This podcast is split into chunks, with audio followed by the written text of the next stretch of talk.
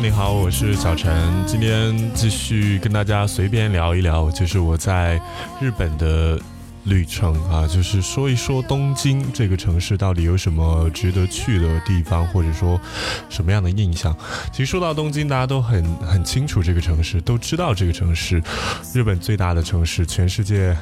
经济跟这个富裕程度最高的都市之一。讲到东京这个城市啊，其实它在古代的时候叫做江户啊，它在江户，它是在日本从德川幕府的时代以来的话，它是最重要的一个都市之一。特别是在明治维新，日本的明治维新让整个日本变得比较工业化。然后，所以他那个时候明治维新就迁迁都到了这个东京，就是江户这一带，改名东京。从此之后就成为了日本的首都。后面呢，逐渐的发展成为了日本的政治、经济、文化、交通等等这些中心吧。而且跟大家分享一下，其实东京都很大哈，就东京下面有二十三个特别区，然后的话。它整个东京都的都市圈，差不多有三千七百万人，它差不多是整个日本四分之一到三分之一的人口在整个东京都这一区，东京都会区。呃，我对东京的印象其实没有说特别很喜欢，因为我的行程是从名古屋坐夜行大巴到了东京，到了东京是早上的差不多五点多快六点吧，然后。那个时候到了嘛，就是在大巴上睡觉。到了之后发现，哎，东京特别安静，因为早上六点左右的时候，街上的人不是特别多。然后我刚好在东京站下了车，我就我就走路。因为东京站到银座很近，其实我对东京的印象就是银座，然后就走路到银座去，发现一个人都没有。大家可以看一下我发的照照片哈，如果你看不到，你通过其他平台收听的话，你也可以关注一下我的微信公众账号主播小陈拼音的全拼，主播小陈拼音的全拼就可以。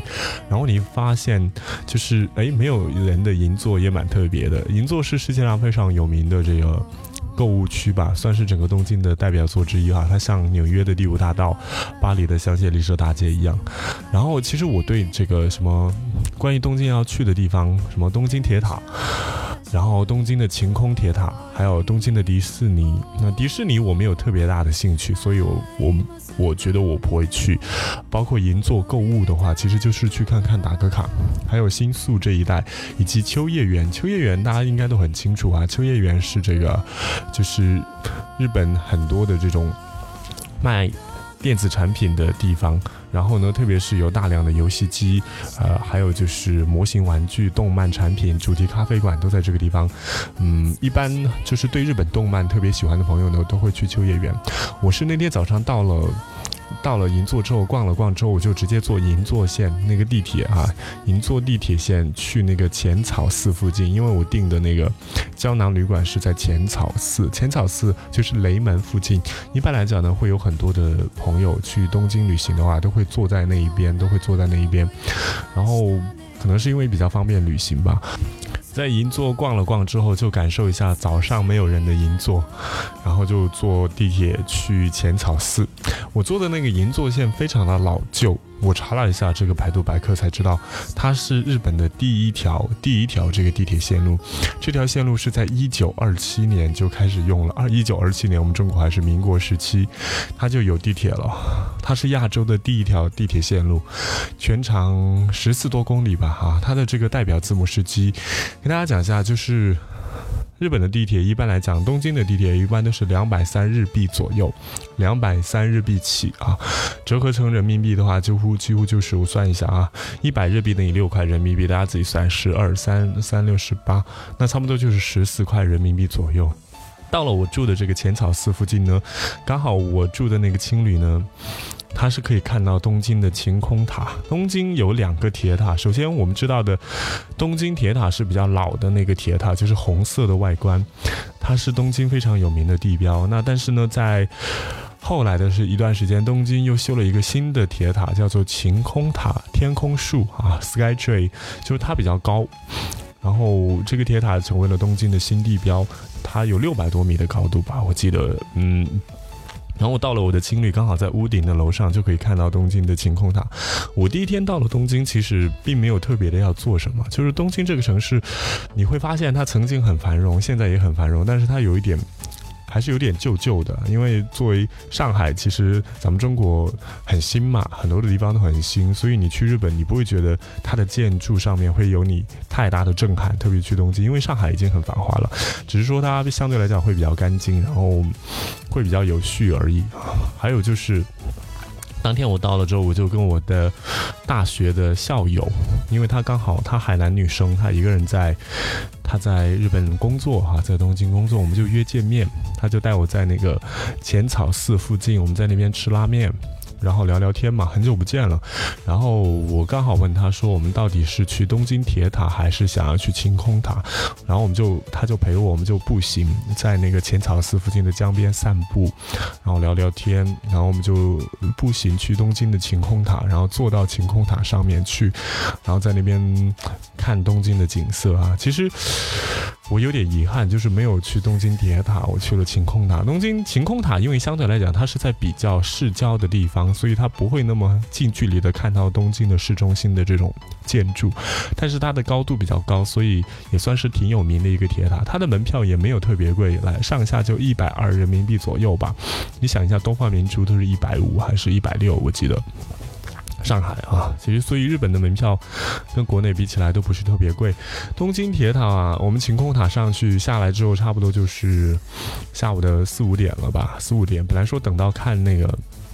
看夜景，但我发现要等很久啊！我们就在上面喝咖啡，上面的咖啡也不贵，一杯咖啡应该就二十块钱吧。所以你会发现二三十块钱就是很便宜啊，相对来讲，你要是在咱们国内这种景点，咖啡一杯至少得卖你个六七十块人民币是很正常的，对吧？然后那天晚上刚好我的同学他有事嘛，我就我们就分开了，我就晚上去银座逛逛，去银座附近。其实我是一个不太喜欢购物的人，所以。就坐那个银座地铁线去那边，在银座附近兜了一圈，也没有什么特别觉得新奇的地方吧。因为相对来讲，咱们国内现在也什么东西都有，对吧？只是说，呃，看一看，然后了解一下，打个卡嘛。就是我也没有特别喜欢买东西，就去那边药妆店看了一下吧。有朋友让我帮他们带东西之类的，然后也会有很多药妆店都是台湾人呐，咱们大陆人呐，都是讲中文。在那边逛逛之后，然后就回酒店了。然后回酒店，然后几乎就是到了青旅之后跟大家聊聊天呢，各个国家的朋友，然后就睡觉。第二天我的行程。第二天我要去哪里呢？第二天我就买了一张东京的这个地铁一日券啊，就是说跟大家分享，就如果你一天要坐很多次地铁的话，你最好去买一个一日券。你不要就是我刚刚跟大家分享过了，你坐单程的票那都要两百三，你当然是可以买一个一日券，就是可以无限次的搭乘很多条线路。你在这里要特别跟大家说一下，东京呢拥有全世界最复杂的这个交通系统，特别是这个地铁。东京的地铁分为三家公司啊，三家公司就是你买券的时候都要分很多种。什么意思？就说比如说上海的地铁就是上海地铁一家公司，可是，在东京呢有三家，可能上海的地铁是一家。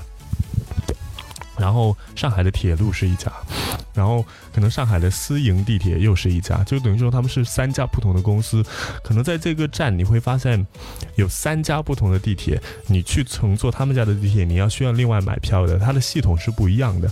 所以呢，关于这个一日券的话，它有那种，比如说只能坐。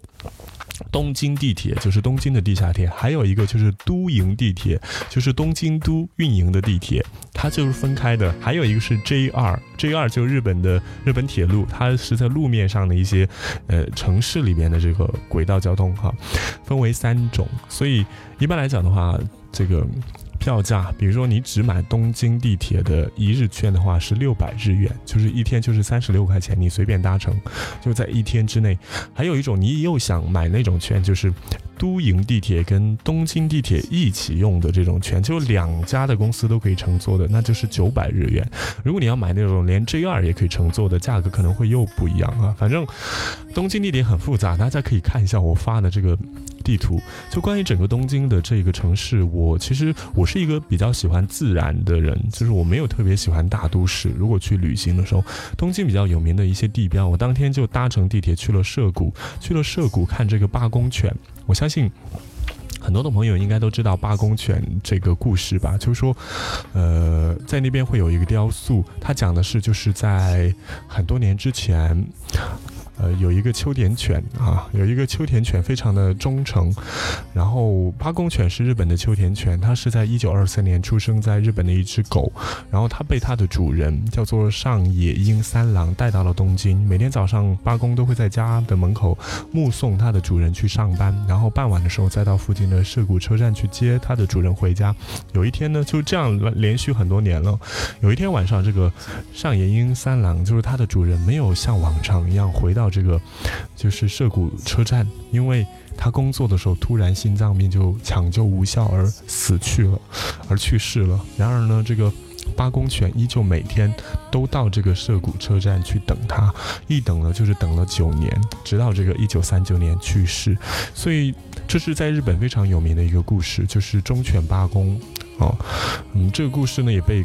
改编成很多的电影，包括我最近看了一部，就是两千零九年理查基尔演的这个忠犬八公的故事哈，它是一个很有名的犬，非常忠诚啊。你想一下，一只狗等了九年，知道主人不知道主人已经去世了，直到等到自己死啊，其实这是蛮。伟大的情感啊，就是人的情感，有时候，所以这是一个地标吧。它在涩谷车站附近，你就能看到它。然后涩谷车站出来那个涩谷的路口呢，刚好是全世界非常有名的路口，因为它会有一大群人就是通过那个路口，而且是四面八方的走过，非常的壮观。大家可以看一下照片啊，这也是一个世界地，算是特别的现象，很多人会去。然后我到了那个涩谷车站逛了一下呢，我就在搭地铁。去那个，我忘记我是大的地铁还是大的大的都营地铁了哈，我就去那个明治神宫。明治神宫就是它相对来讲，嗯，是那个呃东京比较大的一个就是旅游的地区吧，就是很多人会去那边旅游，特别是老外哈，咱们。去东京旅游的朋友的话，都会去这里看一下，因为它是这个整个，它在涩谷区哈，它在涩谷区，它是这个共有明治天皇跟这个日本的一些神社吧，反正它在东京市中心，而且呢到新宿特别近，到新宿特别近，它是东京市中心当中最大的一块绿地啊，所以我在地图上只要是看到绿地的话，我就很想去明治神宫。其实它算是东京第一名的这个。参拜的地方，还有就是去那边看的地方，去旅游的朋友都会去明治神宫，非常大的一个绿地，大家可以去看一下，有点好像在森林当中的感觉。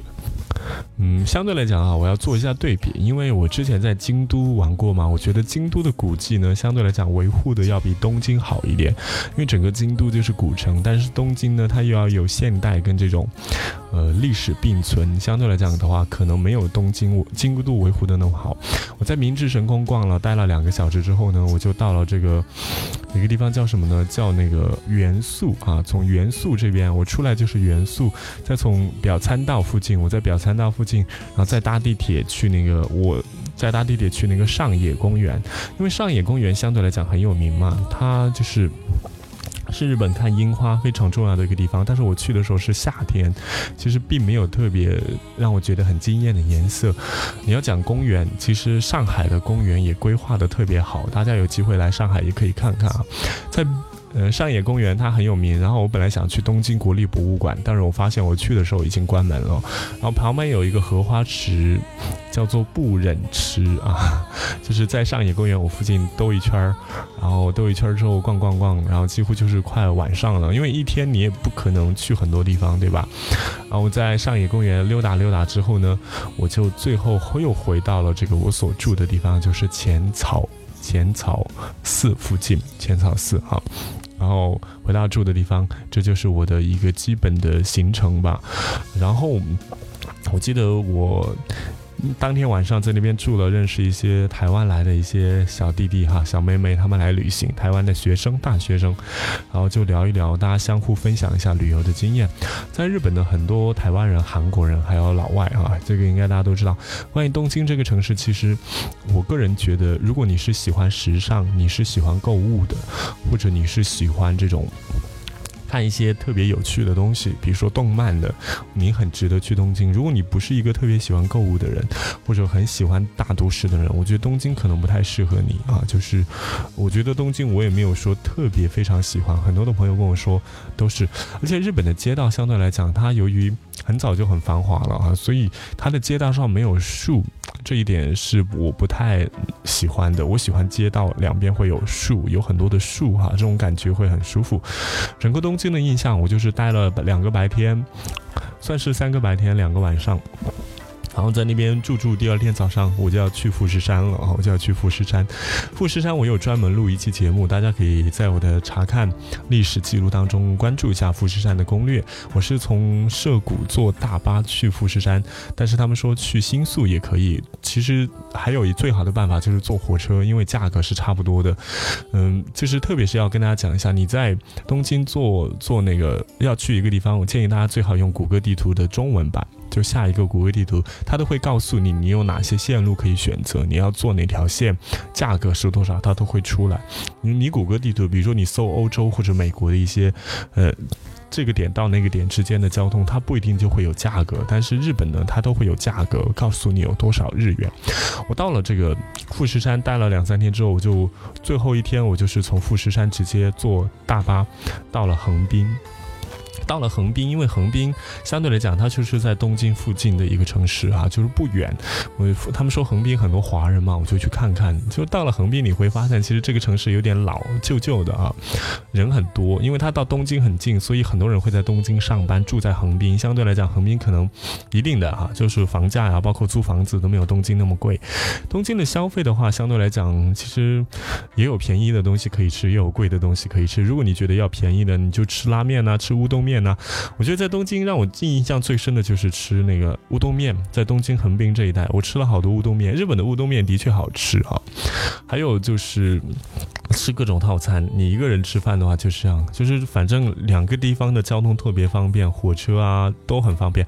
我的打算在就是横滨也是半日游，半日游在横滨去了一下那个中国城中华街，中华街其实看起来也挺老旧的，然后再去了他们的那个山下公园，就是那个海边的山。下公园，然后就一直走走走走逛逛，也没有特别的印象吧，反正就是都市哈，旧旧的。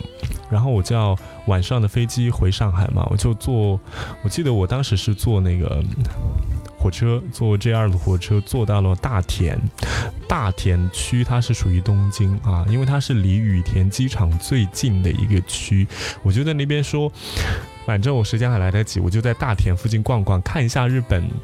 东京附近不是旅游区的地方，看看就老百姓的生活，就在那边逛逛。就是日本的房子都不高，大家应该都很清楚啊。就是因为地震特别的多，所以相对来讲呢，规划呀各方面干净就不用说了哈。大家都知道日本很干净。然后我就在那边逛逛，喝咖啡，吃饭。吃完饭之后买点东西，帮朋友带点东西。日本的东西相对来讲不贵啊，化妆品这些对吧？包括一些小用品，的确非常。棒，然后我就从那边搭京畿空港线啊，就是东京空港线，然后搭到了这个羽田机场的一号航站楼。一号航站楼它是属于国际线的哈，应该是国际线国际航站楼，然后再从那边。坐飞机回上海，到了这个航站楼呢，其实我发现那边也有很多的商店啊。然后我们的飞机 delay 两个小时，所以就在那边等啊，就在那边等了两个小时。到了上海，刚好我记得我是晚上，本来是一点多的飞机，delay delay 到我好像三点左右吧。到了上海刚刚好，早上六七点啊，六七点的话坐地铁。就回国了，这就是我的东京的行程哈。东京跟横滨，呃，总结一下，其实如果你是第一次去日本的话，我觉得东京是可以去一去啊，就是毕竟是首都嘛，而且。很多印象都会讲到关于东京，然后的话，其实我觉得东京城市太大，所以其实我的观点可能也不代表所有的正确的观点，因为毕竟我很多地方还没有去，所以我也不能够完全给大家发表完全正确的观点。比如说，如果你是喜欢这种现代的城市，或者说你喜欢。购物，特别是很多朋友做日本代购，那你一定要去东京，因为有很多选择。如果你是喜欢乐园，东京有迪士尼乐园很有名，一九八四年就已经开通了啊，迪士尼。然后的话就是，还有就是，比如说你喜欢动漫，你可以去秋叶原。另外，我想说的是，其实东京整个城市都会有一点相对来讲有点旧旧的感觉，因为它也没有那么多的高楼，地震特别多的关系。嗯，我下一次想去，我想去东京铁塔，我建议大家可以推荐去东京铁塔，因为东京铁塔在市中心，而且它门票也不是很贵啊，不是很贵，所以大家可以去看看。还有的话，它也会有一些寺庙，喜欢历史的浅草寺、雷门那边，我觉得人太多了，我没有特别喜欢。讲真的，人太多的地方，其实对于旅行的体验的话，会。会降低这种喜欢的感觉，嗯，其实东京毕竟太大吧，所以也不是说有那么的干净，也会有一些就是垃圾遍地的地方，有一些小街道我也看到了哈。毕竟大城市不好管理，也能够理解啊。这整个日本的年轻人都想去东京，就像咱们中国很多的年轻人都泡到了北上广的一种感觉，它的物价消费一定是非常贵的哈。据说日本经济泡沫之前呢。因为日本一九七几年到八几年就很发达了，都已经是发达国家了，所以跟我们的差距还是有，我们跟他的差距还是有蛮多年的哈，就这个就不用说了。还有一点就是他在九十年代的时候，日本光是东京的。地价，它的这个房地产的价格就可以买下整个美国。当时，所以你可以想象一下，那个时候日本的房价多高啊！整个东京哈，这就是历史上真实发生的情况哈。所以日本的泡沫经济，这也是当时很有名的事情。然后我听到的，我看到的，我观察到的，目前就是这些啊。还如果没有想到的，没有补充到的，也欢迎大家可以过来补充。也有问题可以问一下我哈，可以问一下我。那我们就下次再聊。如果你想看更多的照片跟了解更多的游记，可以关注一下我的微信公众号“主播小陈拼音的全拼”就可以了。我是小陈，感谢你的收听，我们下次再聊吧，拜拜。